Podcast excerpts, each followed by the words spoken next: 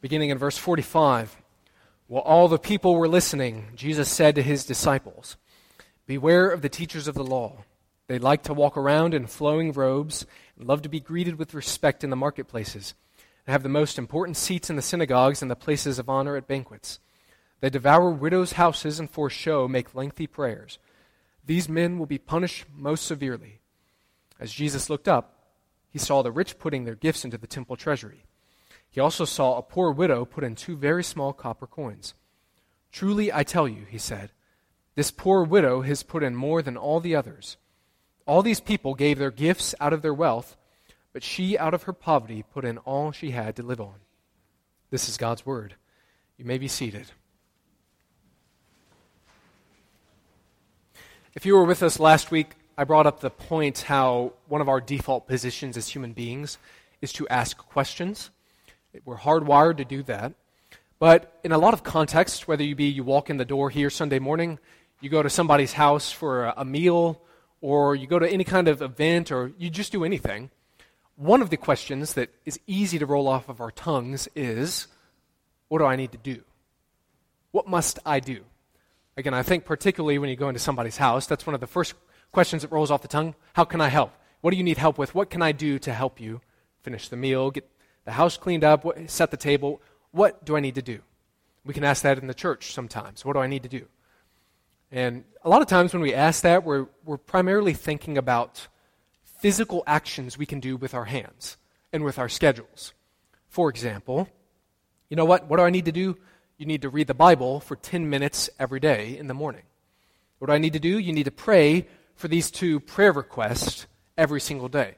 What do I need to do? Well, you need to give $100 to this missions cause. We thrive and we like those specific, concrete examples of tangible things that we can do with our hands and with our schedules. Those are good things to do, but sometimes, I would say all the time really, what God calls us to do is to focus on the heart. Because God cares about the internal actions of the heart. Not just merely what you do with your hands and with your schedule, but what you do in your heart. Let me explain. One of the parenting phrases that I've been throwing around recently with JD and Annalyn in particular is that classic phrase, and I say it jokingly. I'm not. I hope you know I'm not being super serious with this, but that that phrase, "You're going to go to bed," and what's the end of it? You're going to like it. You're going to finish your food, and you're going to like it. Because we don't want our kids to just make their bed. We don't want them to just finish their food, physically speaking, with their actions. We want them to enjoy it, to appreciate it, to do, to have a good attitude, a good posture of their heart as they engage in these actions. Right? And it's the same when it comes with the Lord. He doesn't just merely want us to go through the motions. He doesn't just want you to merely put money in the plate or walk in the door Sunday morning. Good things to do, good actions to do. But Jesus cares about what goes on in the heart, the internal actions of the heart. So, in our text today, Jesus warns us concerning the nature of the heart, but he warns us against, number one, dangerous influences that can greatly impact us, but also, number two, he encourages us to give generously from the heart. And as we walk through the Gospels, you have to remember we're not merely looking at Jesus to study him in an academic sense. That is not at all the way we should approach Scripture. The reason we are walking through Luke slowly but surely is so that we might see Jesus. We might get a clear picture of who he is. We might understand what he did, what he came to do, what he promised, what he spoke. But also, perhaps most importantly, how do we then live in light of that truth? How do we then submit our lives to this King? How do we honor this Lord who has come into the world? How do we restructure and order our lives to honor and worship and bless and serve the King of Kings? Because as we follow the King, as we submit to his authority, as we listen to his words, only then will you and I be able to experience the abundant life. And when I say that, I'm not talking about a financially prosperous life. By abundant, I mean a life filled with the Spirit of God, a life filled with the fruit of the Spirit, of His love, His joy, His peace, patience, so on and so forth. Only when we submit to Him, only when we follow Him, do we experience that full, abundant life in the Spirit. So, church, as you and I, as we strive to faithfully follow this King, faithfully follow Jesus, two points for you today. Number one, we must beware of wrongdoing. And number two, we must be generous with our giving. And primarily, these two encouragements, these two actions, these two commands are uh, concerning your heart. So let's walk through the text and unpack it. Beginning in verse 45. While all the people were listening, Jesus said to his disciples, verse 46, Beware of the teachers of the law. Now, stop right there. This is the first command. It's an explicit, implicit command beware. It's an active thing that the people, that the disciples should be doing. Beware of the teachers of the law. It's the first command Jesus spoke since uh, Luke chapter 20, verses 20 to 26, where Jesus famously said, Give to Caesar what is Caesar's. So here we have another explicit command beware the teachers of the law. Now, the Greek word there for beware, it means to be on guard against, it means to be careful, it means to pay attention, to watch out for. So, if you were in Shenandoah National Park on Skyline Drive, you see a sign that says beware of bears. That sign doesn't just merely mean look for them physically. J- just keep your eye out and just, oh, look, there's a bear. Cool. Now, the reason that sign is there is keep your eyes out for them to stay away from them. Right? Because they're dangerous. They can approach you, they can be aggressive. Beware of bears. So Jesus is saying, beware of the teachers of the law. Now, is Jesus talking about staying away from all teachers of the law? Pick this apart a little bit. Let, let me ask, you, ask it again. Are all the teachers of the law bad in Jesus' day and age? Not necessarily a trick question. No, they're not. Not every single one. Because in modern day ears, this Jesus might be akin to saying, Beware of the pastors. Are there some bad pastors? Of course. There are some good ones. All right, so teachers of the law, it's not all of them are bad because, for example, John chapter 3. You might know that chapter because of Nicodemus. Nicodemus was a Pharisee, an expert in the law, yet we see that there was humility in his heart. But also in Acts chapter 15, verse 5, we see that some of the very first Christians, some of the very first converts to Christianity, were Pharisees. And they remained Pharisees after their conversion. Uh, the most clear example of that is the Apostle Paul in Acts 25 and also, I believe, in Philippians, Paul still identifies himself as a Pharisee. So, not necessarily all of them are bad. But, or what about the bad apples then? What about those teachers of the law who are bad? Is Jesus then saying, keep 100 feet away from them? Don't ever look them in the eye? I don't think so. Because you have to look at his own life and example. In Luke chapter 7, verse 36, Jesus himself dined with a Pharisee in his own house. And later on, we find in Luke chapter 14, verse 1, Jesus dined a, with many Pharisees, and there were many experts, many teachers in the law who were sitting around the table for that meal. So is Jesus saying literally keep physical distance 100 feet from all the teachers of the law? No. Jesus is talking about an attitude of the heart. He's talking about having a discerning, sharp eye, a sharp mind, a sharp heart that notices error and wrongdoing and hypocrisy. Stay away from it.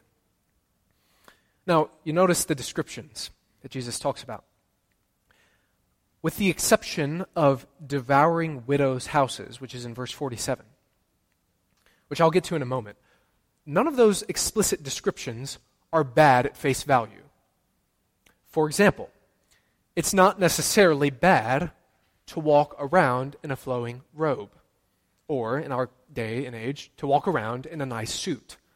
It's not necessarily bad to be greeted with respect. For somebody to refer to you as Mr. or Mrs. or Doctor or yes, sir, no, sir, It's not necessarily a bad thing. It's not a bad thing to sit at a seat of honor, per se. When you go to a wedding, typically, right, the, the head table is reserved for the bride and groom, the bridal party. It's not a bad thing if they invite you to come sit at that head table with them. Not necessarily. And it's also, uh, contrary to what you might think, it's not necessarily a bad thing to pray lengthy prayers. So, what is Jesus talking about? Well, the heart of the problem, I, have said this before, but it's, it's true. The heart of the problem here is the problem of their hearts. Because in the midst of all these actions that they were doing, right, they're walking around in flowing robes, they like to do that, they love to be greeted with respect, they love to have the most important seat in the synagogues, in the places of honor, at banquets. The problem was this these scribes, these Pharisees, these teachers of the law were looking to human beings for their fulfillment, for their purpose, for their identity, for their praise, for their joy. They were looking to human beings to fill that need in their heart that only the Lord can provide. Stated conversely, instead of looking to God Almighty for His satisfaction, for His fulfillment, for His praise, for the purpose that He gives, instead of being satisfied in that, they look to human beings to fill that void in their heart. We all have it. We all are tempted to fill it with other people, but only God Almighty can fill that part of our hearts.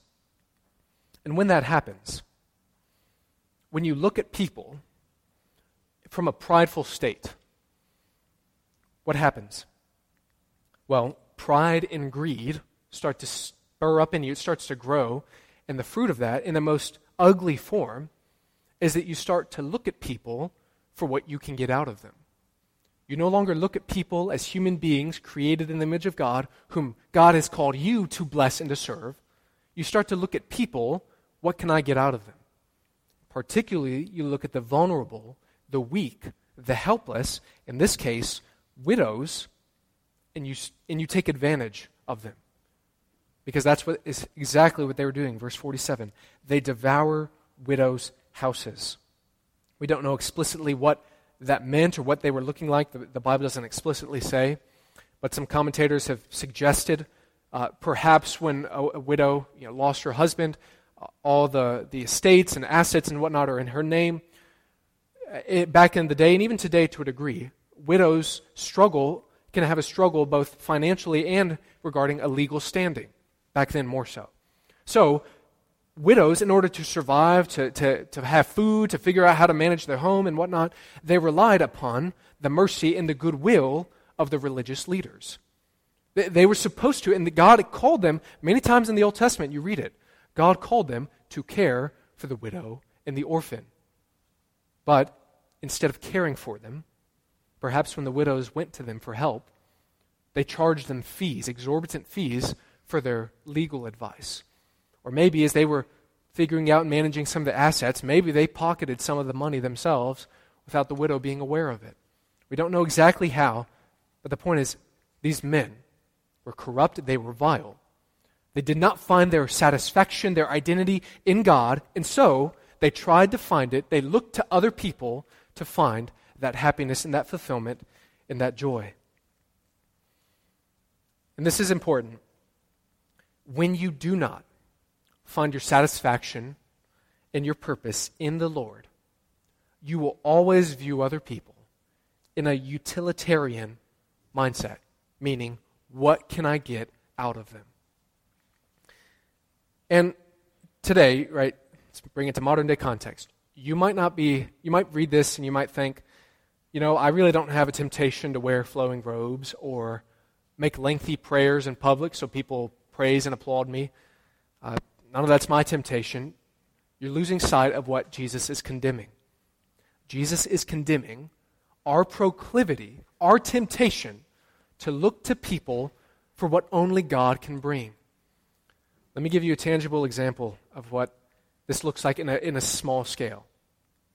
Sometimes in life, when I have enough goodwill from my own heart, I want to clean the bathroom at my house, okay? I want to scrub the toilet. I want to wipe it down. I want to wipe down the sink. I want to brush up the bathtub. All right? It, part of it, part of the motivation, is because, yeah, I, like everybody, we enjoy a clean bathroom. But honestly, part of it, if I clean it, I do it, and let's say the day goes by, hours go by, and let's say Megan hasn't said a word to me about it, what do I do? Hey, just want to let you know I uh, cleaned the bathroom earlier today. What am I doing? I'm fishing for praise. I'm fishing, I'm looking for that appreciation, that respect, that gratitude, that praise from other people. Now, you have to understand me right. It's not a sinful thing to desire appreciation. My point is, if that mindset is left unchecked, it can infect and grow in a much more great scale, grand scale, as is exemplified right here. Because the point is, there's a temptation inside all of us that when we do works, particularly good works, we want others to see us and even to praise us. We'll get to that in a little bit regarding the giving aspect. But how many times do we want other people? We will never admit it. You never admit this kind of thing. It's one of those deep attitudes of the heart. We do good works, we want to do good works so that the pastor might give you an attaboy, so that your spouse might say, hey, thank you so much, so that you fill in the blank, so that your boss might, you know, you, you work hard so that your boss might give you an extra raise. You don't just work to work hard. The temptation is to find our identity, our full fulfillment and satisfaction from what other people say, from the praise, the glory of other people. And when we don't find that in the Lord, we will always have a prideful view of ourselves and we will have a low view of others, looking to exploit them and take from them what only God can truly give to us. So, church, two, two kind of practical things. Number one, be on your guard actively against pride, against greed, against lust, and stay away from people who exemplify these traits. But also, guard your own heart. Because Christianity is not just about stay away from all the bad out there. That's kind of part of it, but it's also, hey, watch your own heart. Because your own heart is prey to these very temptations. So guard your own heart, and the way to do that isn't just by saying no, no, no all the time, but by saying yes to the good. Fill your heart with what is good, with what is true. It's Philippians 4 8. Finally, brothers, whatever is true, whatever is noble, whatever is right, whatever is pure, whatever is lovely, whatever is admirable, if anything is excellent or praiseworthy, think about, dwell on these things, ponder these things, store up your heart with these things. And the most simple, crystal clear way to do that is by being in the Word. Fill your heart with the truth of God's Word, with the praise, the glory, the beauty here, so that you're not tempted to look to people and to use them to fill what only God can give you. So that's the first component beware of wrongdoing.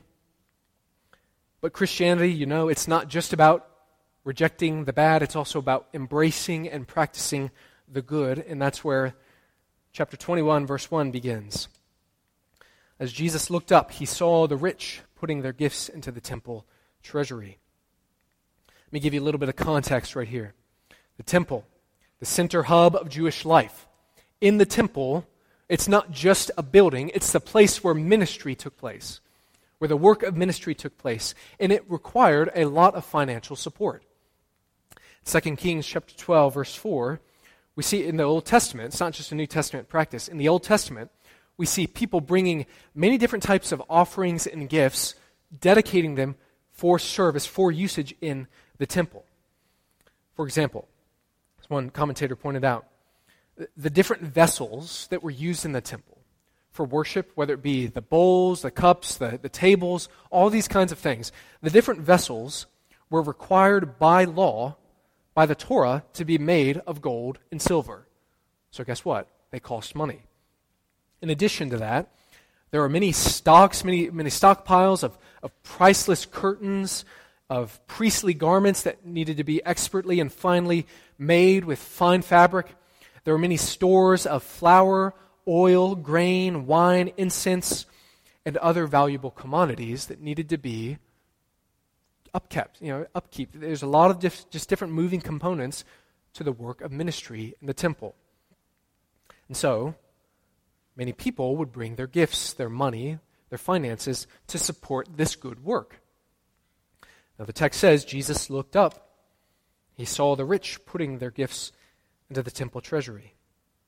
Verse 2 He also saw a poor widow put in two very small copper coins. And the, the two coins there, in the original language, it's, it's called a lepta. And one lepta was roughly worth one eighth of a penny today. One eighth of a penny. So literally cents. I mean, how often do you look at a penny and you just walk by? Ah, oh, that's not worth bending over and picking up. Right? This is less than that. Jesus sees this. And it's interesting, though, that Jesus, this is another revelation that Jesus is God himself. Because Jesus sees the attitude of the heart going on here. And he also takes notice of the weak, those who are overlooked, those who, according to the world, she's not doing anything. Why is she even here? She shouldn't even bring that. That's, a, that's an insult to what I'm giving. My, you know, I'm giving thousands of dollars to this. She, she shouldn't even be here. She shouldn't be on the same level as us. But Jesus sees her and notices her and exalts her as he instructs his disciples. This is in contrast to verse 47. Because some people wonder how do these two kind of passages uh, correlate with one another? How do they fit? Well, in verse 47, the widows were being adva- taken advantage of, they were being trampled upon, but here, Jesus exalts the action, the heart of this widow, and brings her honor and esteem. I love what one pastor said here. This lady, this woman, this widow, she was not changing the world by giving these cents. Nobody saw what she was giving. Nobody took notice of her, and certainly nobody was going to write her a thank you note for that big donation she gave. Nobody was going to do that. She was merely being faithful with what the Lord had given her, and so pleased God through her faithfulness. The world paid no attention to this lady, but the Lord Himself, the only person who matters, He sees, He cares, and He is pleased with what she does. This is God's economy. It is not the economy of the world. Because as you read in Luke chapter 6, the, the equivalent of the uh, Sermon on the Mount in Luke, Luke chapter 6, we find those. This is what God's economy is like. Blessed are the meek, for they shall inherit the earth. Blessed are the poor in spirit, for they shall inherit the kingdom of heaven. Blessed are the godly, for though they are scorned, ridiculed, persecuted, though the world belittles them and bemoans them today, at the end of time, they will be exalted. They will be raised up. They will be honored and praised amongst all people. This is God's economy. And this is in stark contrast to the way the world operates when it comes to giving and, financial giving. Because think about it. How often when it comes to giving, is it correlated to the acclaim or the benefits we get out of it? For example, how many of you, just be honest, how many of you have had that attitude? You know, if I can give X amount to this church or to this nonprofit because, hey, it's a tax write off for me, helps me with my taxes. Or, you know, I'll give to this charity, but I'm doing it because I get to be entered into this sweepstakes to meet this famous celebrity. Or, you know, I'll give to this, this good cause or, uh, or this new um, building project as long as I get my name on it. Or I get my name on the donor board wall. I'm guilty of, of some of those things, okay? I'm not saying it's, it's all you. The point is, if nobody sees you, if you get no acclaim, no praise, no recognition for the gifts that you give, would you still do it? Would you still do it? And that's what Jesus is getting at. And I think Jesus is stressing here the posture of your heart when it comes to giving. Because some people, they read this, and, and there's a couple different ways people interpret this in terms of what is the main meaning that Jesus is communicating. Some people think uh, that the, the measure of your giving isn't determined by what you give, per se, but it's about by what you still have afterwards. Okay, there's some wisdom there. Some people think that truly giving to the Lord means giving literally everything. As Jesus sometimes talked about, you know, sell everything you have, give to the poor, and follow me. Some people think that's the intention here. It's a literal kind of understanding. I'm of the mindset that Jesus is addressing the issue of the heart, the posture of your heart. Because if you give, if you only have $5 and you give $1 of that versus somebody who has $200,000 and gives 10,000, right? You see, you, you might not be great at math. You know that percentage is off. They gave 20% versus somebody who knows math can do it better than me right now. Okay? Jesus cares about the posture of your heart when it comes to giving. I love what one person said the world cares about quantity, but the Lord cares about quality of your giving. Think about it when it comes to taxes, tax season. I know we just are out of that when it comes April time. The government could care less if you give hesitatingly or with resistance or with eagerness or with joy. They could care less what your attitude is. What do they care about? You better make sure your money, all of it, is in on time. That's all they care about. But it's not so when it comes to the Lord. He's not interested in the bottom line, He's interested in the posture of your heart. 1 Corinthians 13, verse 3, explicitly and beautifully describes it. If I give all I possess to the poor, but do not have love in the process, I am nothing. So, church, kind of the application point, the, the big takeaway be generous in your giving. Be generous in your giving. And I'm not talking about, you have to understand me, I'm not necessarily talking about put more in the plate. And I also hope you know, I'm not begging you for money. And if the Lord is prompting you to give, I would be happy if you gave to a good, solid Christian, gospel preaching, Bible centered ministry. It's not about making Hillsboro bigger and better, although I do believe there's wisdom in starting locally and then expanding, so on and so forth. I think there's wisdom in that. But be generous in your giving. And by that I mean the posture of your heart. 2 Corinthians 9, verses 6 and 7. It's famously read during uh, kind of offering time. Rightly so, each of you should give what you each of you should give what you have decided in your heart to give, not reluctantly or under compulsion, for God loves a cheerful giver. So, all right, you might be saying, all right, Jimmy D, okay, I got you. It's about the heart. It's not necessarily about a dollar amount in, in this context. Uh, so then, how do I cultivate that good posture in my heart? How do, how do I cultivate that cheerful, loving, eager heart that wants to give and wants to give more? I encourage you, recognize and rejoice in the generous gospel message of Christ. Recognize and rejoice in how generous God has been to you, firstly and foremostly. God never calls you to do anything that He Himself has not already done for you. Let me say that again. God never calls you to do anything that He Himself has not already done for you. So when He calls you to be generous, to give of yourself, to give your finances, your time, your energy, your money, to give, it's because He first gave to you. Though He was rich in heaven, in the glories, the perfection of heaven, He gave it all away, came down, made Himself poor, and even more than that, He poured out His life for the, so that you and I could experience the richness of his abundant life. Though he had the closest relationship to the Father, he is the one who experienced abandonment, separation, so that we could have access and presence in his presence. So, when, church, we wrap all this up, when you find your fulfillment in Christ, when you see how generous He has first been to you, then you'll look at people not for what you can get out of them, but for what you can give to them. That's a simple, powerful lesson that my dad taught me growing up. Don't look at people for what you can get out of them, but for what you can give to them. And that's rooted in the heart of God.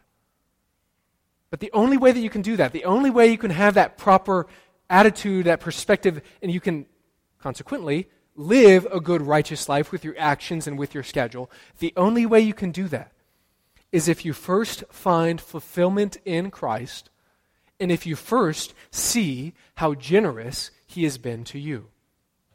Only then will you be able to look at other people for what you can give to them and for how you can be generous to the Lord's purposes. Church, the very last verse is Proverbs 4:23. You might know this one. If you don't, this is a good memory verse for you. Proverbs 4:23, above all else, guard your heart, for everything you do flows from it. It's not above all else, give more money. Above all else, keep your physical distance from people who might be a little sinful or, or, or pretty hypocritical. Above all else, guard your heart. For everything you do, the way you interact with people, the way that you conduct and look at your finances, the way that you look at your time, all of that will flow from the condition of your heart.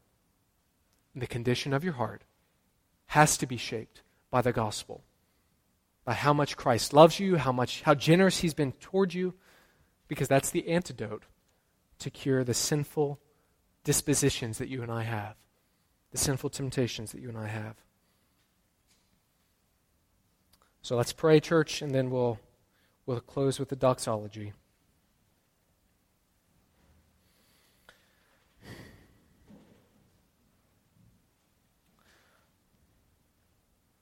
Our Father, may your kingdom come.